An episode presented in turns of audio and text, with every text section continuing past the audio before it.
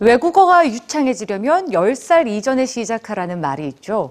이 시기가 지나면 언어 습득 능력이 약해지기 때문인데요. 그런데 최근엔 이런 믿음이 편견에 불과하다는 연구들이 발표되고 있습니다. 오늘 뉴스지에서 확인해 보시죠. 지난 5월 2일 호주를 방문한 에마뉴엘 마크롱 프랑스 대통령의 영어가 논란이 됐습니다.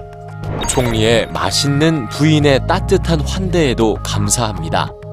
기자회견에서 호주 총리에게 감사의 인사를 하면서 이렇게 말한 거죠. 유쾌한을 뜻하는 영어의 delightful 또는 좋은, 사랑스러운을 뜻하는 프랑스어의 델리시우스와 헷갈린 것 같다고 추정했습니다. 마크롱 대통령이 이런 실수를 했다고 해서 영어가 유창하지 못하다고 할 수는 없을 겁니다. 흔히 뇌에는 언어 습득을 담당하는 특별한 기관이 있고 유아기에 이 기관이 발달하는 만큼 이 시기가 지나면 외국어를 원어민 만큼 유창하게 말하는 건 불가능하다고 알려져 있습니다. 결정적 시기 가설이라고 하는데요. 그런데 최근 이 결정적 시기 가설을 반박하는 주장이 제기됐습니다.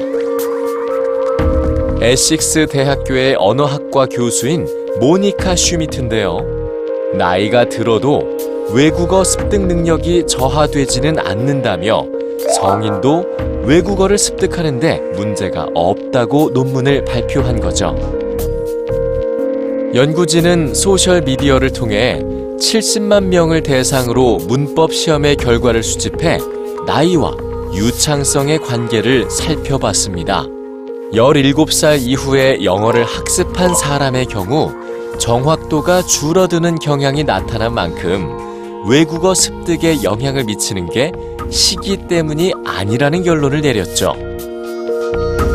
성인이 외국어를 습득하기 어려운 이유는 새로운 언어를 학습할 동기가 부족하고 일과 가족 등 환경적인 요인으로 학습에 집중할 시간이 부족하기 때문에 그 습득 속도가 늦어지는 것일 뿐 유아들만 갖고 있는 특별한 능력이 사라졌기 때문이 아니라는 겁니다.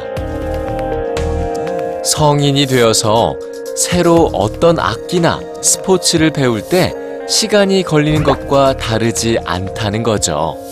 유아나 청소년만큼 또는 더 많은 시간을 투자하고 집중한다면 부정확한 발음이나 문법을 보완할 수 있고 나이와 상관없이 유창하게 외국어를 말할 수 있을 거라고 합니다. 연구진은 앞으로 관련 연구가 계속되기를 기대하면서 이렇게 말합니다.